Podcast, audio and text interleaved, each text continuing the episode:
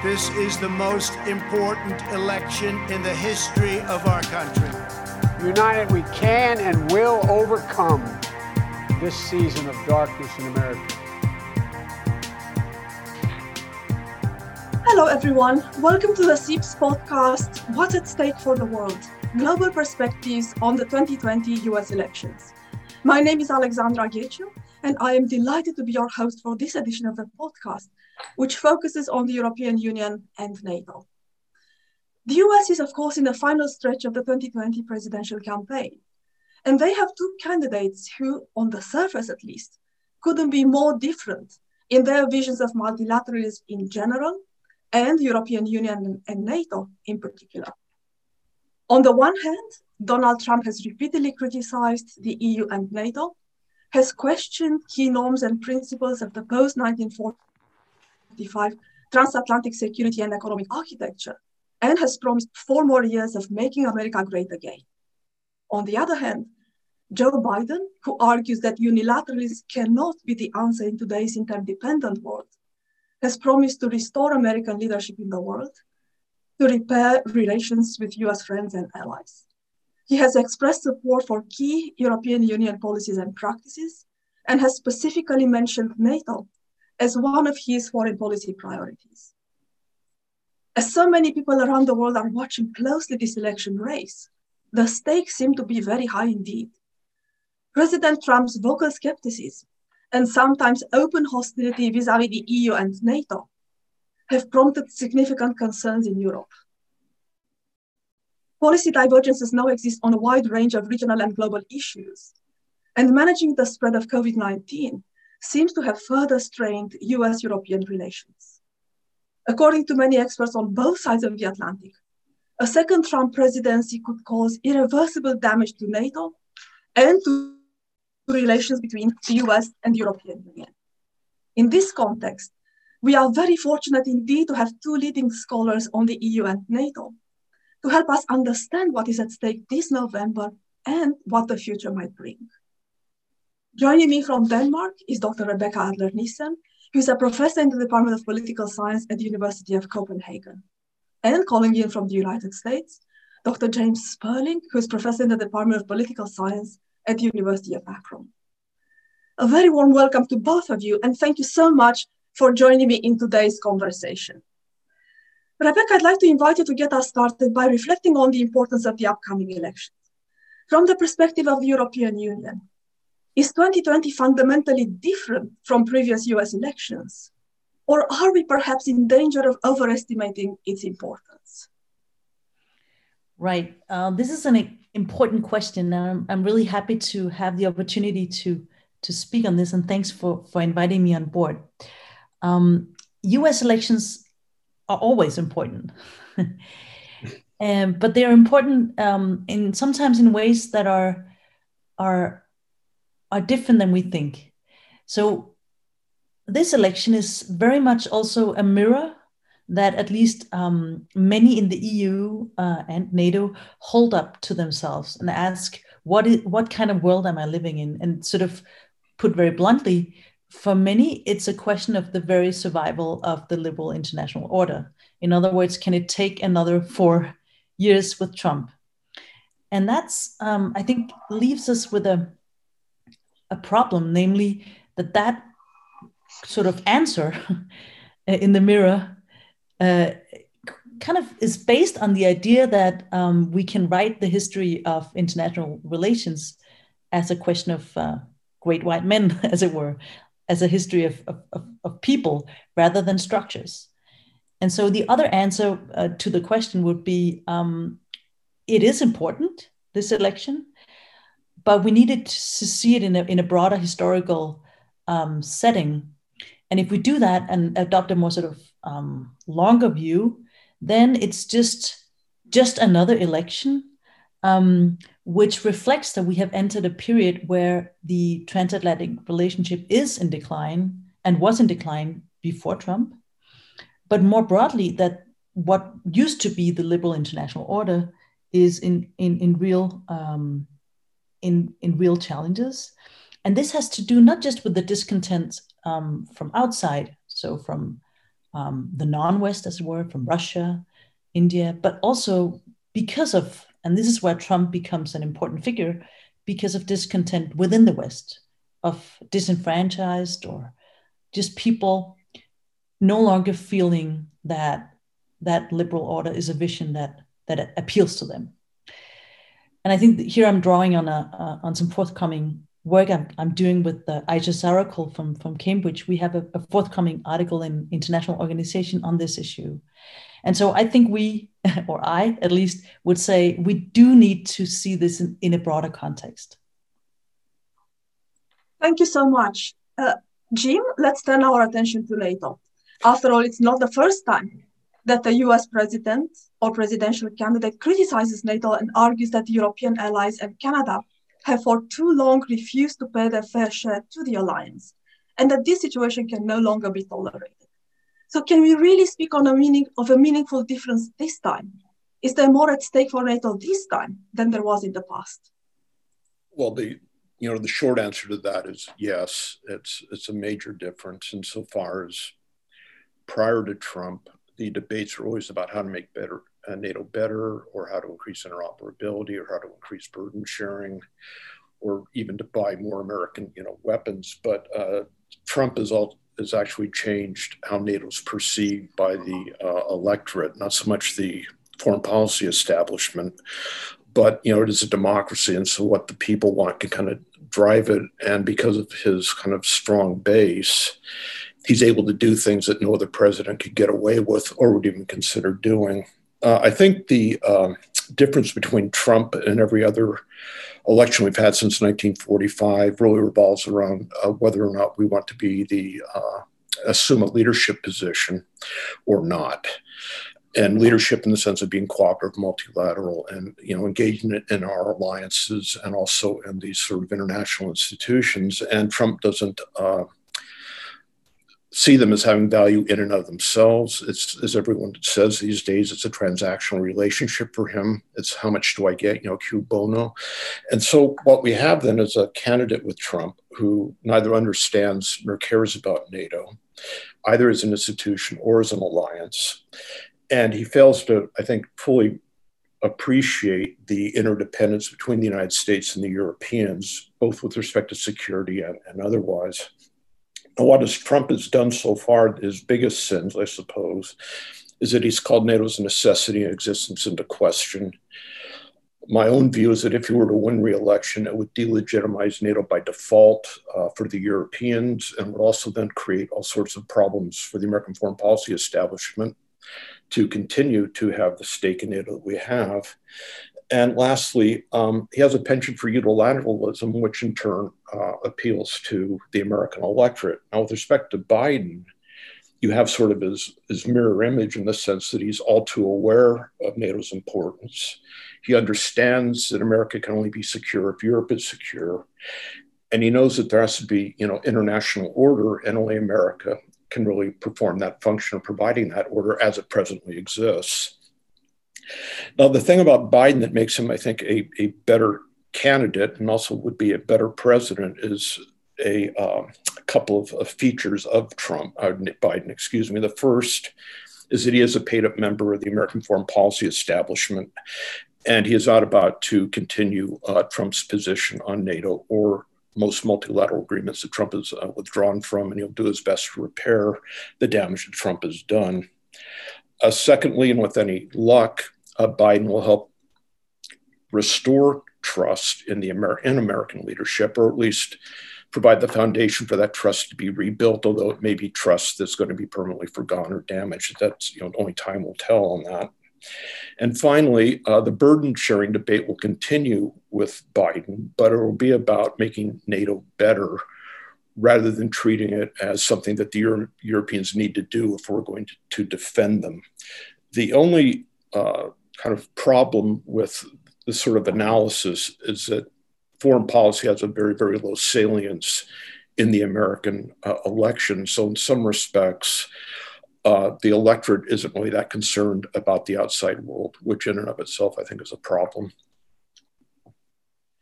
Okay, thank you. Now, in order to gain a better understanding of what might happen after November, it's helpful to reflect on where we are today after four years with President Trump in the White House.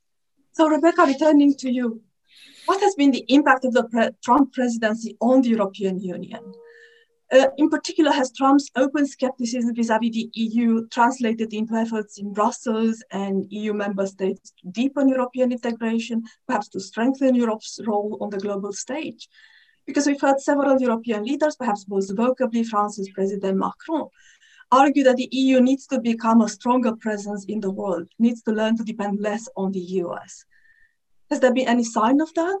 Or has the impact of the Trump presidency been quite different? I do think that there's been a quite mm, marked uh, impact of the, the four years with Trump.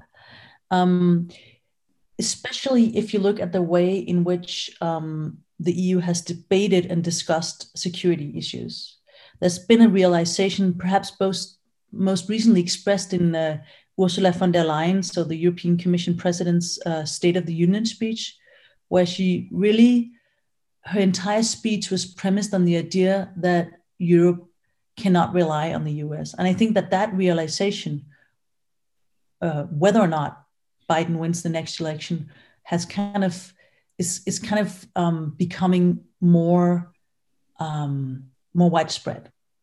This doesn't mean that the transatlantic relationship or NATO or or those relationship cannot be sort of repaired, but there is a sense in which um, Europe has to stand more on its own feet, and that that has been, I think, the the wake up call of of the Trump uh, years. If we think of Brexit, there's this particular story in this, which is the other big impact. I think is that um, it's impossible, I think, to understand Brexit, so the the Brexit debate and the Brexit effects on EU without also taking Trump into account, given the extreme um, views that Trump has had on Brexit as a, as a very good idea, complementing Theresa May, uh, courting uh, Nigel Farage, which has been seen as ex- extreme uh, attacks on, on the very idea of, of, of, the European Union within the Brussels circle. So that has been taken up very badly. And that has, on the other hand, then reinforced the idea, um, at least among the establishment, that Europe needs further integration and has fueled federalist um, ideas, especially in France and Berlin. So I think the, the French Berlin axis has grown stronger because of Brexit and because of Trump's support for Brexit? Well, it's certainly very interesting to know the interplay between uh, Brexit and the policies and practices of the Trump administration. Now, Jim, looking at this from the perspective of NATO, could one perhaps argue that the Trump presidency has had at least some beneficial impact on the alliance? For instance, by convincing more allies to spend more on defense? Or has the impact been overwhelmingly negative?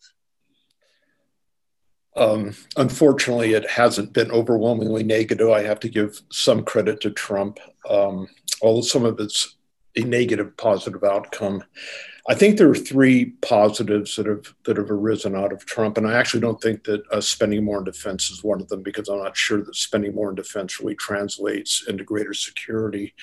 But what he uh, has been able to do, and what the Europeans have done, perhaps because of the chiding, is that the size of NATO military exercises, as well as the number of states participating in those exercises, has increased since 2014, and they continue to increase under Trump, except for the COVID uh, 19 interruption. But until that time, the Europeans were actually uh, participate, participating at a much higher rate than they had prior to 2014. And that has, of course, contributed contributed to interoperability, which has been a major American complaint uh, since uh, probably about 1995. The second uh, positive is that Trump has continued to dump a lot of money into the European uh, Defense Initiative, which was originally the European Assurance Initiative, Reassurance Initiative. And that was, of course, the money that was put uh, put forward to protect the Baltics as well as Romania and Bulgaria to a lesser extent. And he's continued the spending. In fact, the, the rate of increase in that spending has been much higher than it was under Obama. And I think paradoxically, and this is the uh, negative positive, is that his hostility to NATO has revealed to the American foreign policy establishment how important NATO really is and how fragile that relationship is and how much we need to do to try and preserve it and then reassure our, our European allies. Now, of course, that depends upon the uh, kind of the uh, whether or not Trumpism uh, continues after Trump, or if it's effectively epiphenomenal and the Republican Party goes back to being the party of, of, multilateralism. That, of course, remains to be seen. However, there are a number of negatives which uh, far outweigh the positives. And the first is that there's uh, no clarity in American strategy in and for Europe and there is also no real strategy for global security because there isn't a kind of Trump is incapable, I think, of having a, a, kind of a world view about what it is he wants to achieve. And one of the bigger problems is that if you read American policy documents, they're quite coherent, whether you agree with them or not, that they do present sort of a grand strategy. But the problem, of course, is that Trump doesn't stick to the script. I doubt he even knows what the script is, but he's also othered our NATO allies, which I think is the real problem. He's essentially made them something else, and we're no longer in kind of a, a, community of states. We've kind of moved into, once again, a transactional or contractual relationship. The second uh, negative is he's shattered the norm of multilateralism and consensus within NATO. Now, it's I think safe to say that America has always assumed that what we said would become NATO policy, but at least we've maintained the facade that it is cooperative, and on many issues it, it, it in fact is, but that norm has been, uh, I think, crushed. And it's going to be very difficult to rebuild that uh, into the future, especially if uh, there's a, a lack of a lack of willingness to accept that Trump was an aberration rather than uh, a, a kind of a template for the future. The third, and perhaps the most important thing he's tapped into, is the isolationist and unilateralist uh, streak in the American electorate. Uh, most Americans, especially in the uh, flyover country where I live, they're completely indifferent to Europeans. They're completely indifferent to Asians, except when they take their jobs. they see America as being effectively self contained and they believe it ought to be. It's only the coastal elites that are really uh, preoccupied because they, they do confront trade on a daily basis and, and they know where their, their bread is buttered. But in the Midwest, uh, there's a really there's a desire to become a, a, more kind of what they would consider to be a more independent state rather than one that's kind of irrevocably interdependent and intermeshed with the rest of the world. The fourth problem is that he has cast both Article 4 and Article 5 into doubt. And Trump has begun to treat uh, NATO as a golf club where if you don't pay your dues, you don't have the privileges of membership. And of course, NATO wasn't constructed that way, nor has it ever been really much more than a unilateral guarantee in any event. And so for Trump to do this is effectively shredding the foundation of the alliance, especially as it was understood and has been understood, I think, for most of the post war period. And finally, um, he has made abandonment a possibility rather than a hypothetical. And that I think is the uh, perhaps the second greatest uh, negative thing he has done after the uh, tapping into isolationism. So I think there are these five uh, negatives that far outweigh the positives. And this takes us very nicely to the question of the future. So to conclude, I'd like to invite both of you to briefly gaze into your crystal ball and tell us how, in your view, might A, a Biden presidency, and B, a second Trump presidency affect the transatlantic relationship? Uh, Rebecca, if I come back to you, how might the EU and EU US relations evolve under a second Trump mandate? Do you expect to see more of what we have seen over the past four years, or would you expect a different set of developments?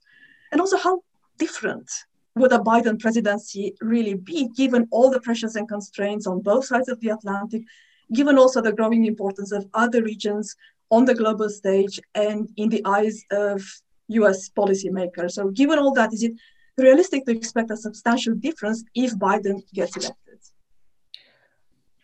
Right. So, three points on this. Um, should should Biden get elected, first we would have uh, less uncertainty so one of the, the characteristics of this presidency has been a very shifting position on everything including um, uh, Russia, which is a huge issue here, um, uh, including with a, a, war ongoing in, in Ukraine, um, on questions of, of data governance, digital questions, um, on questions of trade. So all those uncertainties and lack of trust would would actually from one day to the other disappear. So that would be a huge thing.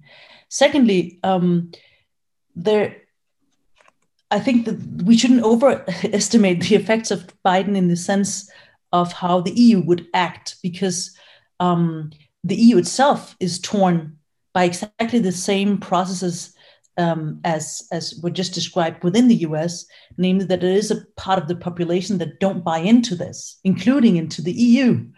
So we also have our Trumps, as it were, in different disguises. But clearly, um, it, it's it's an important issue that will also haunt the EU. So there's sim- simply limits of what the EU can do because of domestic issues, irrespective of whether Biden or, or Trump wins. Um, so that's one reason not to overestimate. And thirdly, should should Biden win, I think we will see um, an investment, a reinvestment in the transatlantic alliance, a big sigh of relief, but also a realization that the world is never going to be what it used to be. The golden age of of the liberal international order and the and the and the sort of the the, the Cold War uh, era is is is gone. Um, but with Biden um, leading the U.S., the the EU would have a leader that it could at least trust in mm, trying to save the multilateral system. The final question goes to you, Jim. What about the future of NATO? Would you agree with critics who argue that another four years under Trump could well spell the end of NATO? And conversely, could the Biden presidency help to strengthen the alliance? This despite all the existing tensions, disagreements, all the problems and challenges that you have already highlighted? What do you expect to see? Well, first, I'd say I agree with everything Rebecca said. Um, and so, with, with that proviso, I'll, I'll go through and, and and put forward what I think about NATO and, and Biden and, and, Trump. I'd like to frame it though by looking at uh, the foreign policy trajectories of the United States and kind of the different options that we we effectively have, or at least the grand strategies that people are putting forward. And I think the first uh, trajectory, which would be the worst and the one that's most likely to occur with a Trump with a second Trump administration, would be isolationism and abandonment. Uh, I think NATO would cease to be a functioning alliance. I don't I don't believe that the treaty would be repudiated, but I do believe that we might do a, a uh, kind of a, a, French sort of withdrawal from the uh, organization, from the uh, unified command, which in effect would, I think, uh, doom the alliance. And also, it would um, lead to a much more unstable world because it would have repercussions, of course, for our foreign policy in Asia. And the Europeans are as dependent, if not more dependent, on the security of the sea lanes, and NATO plays an important role in that. And if America to, were to withdraw from that kind of leadership, it could have very negative effects not only on uh, the alliance but also uh, the EU as a uh, as an economic entity. The second uh, and a very popular approach would be offshore balancing, which would lead the United States as I mean NATO as a functioning alliance and it would not diminish the uh, Article 5 guarantee in theory. But the problem is that the Trump presidency has made that an unworkable strategy because, the, because it's unlikely that the Europeans would believe us. And so, in that respect, that kind of option has been been foreclosed for Biden, even though as a strategic and economic matter, it may be a, a, wiser strategy to adopt. In other words, allow the Europeans to do more in terms of security, but America remain a guarantor of European security vis-a-vis uh, the Russian Federation or any other kind of hostile uh, power. In other words, um, offshore balancing at this stage would be perceived as, I think, as isolationism and abandonment rather than being offshore balancing, which leaves us with the third, which is a return to the status quo ante Trump, and that is a reinvigorated liberal order. However, um, that is effectively a two way street, and a lot of damage has been done to that particular order. And it's questionable whether or not the Allies will believe the Americans to re-engage in the way that we were engaged prior to that time. However, all that said, I, I, I expect that to be the outcome. In other words, a Biden victory and a reinvigorated international or liberal order. But I, I fear his uh, reelection and the worst possible outcome. Well, this has been a fascinating conversation, which has given us even more reasons to watch closely election related developments in the US. As we come to the end of this episode, I would like to thank our guests, Rebecca and Jim, for shedding so much light on these complex issues.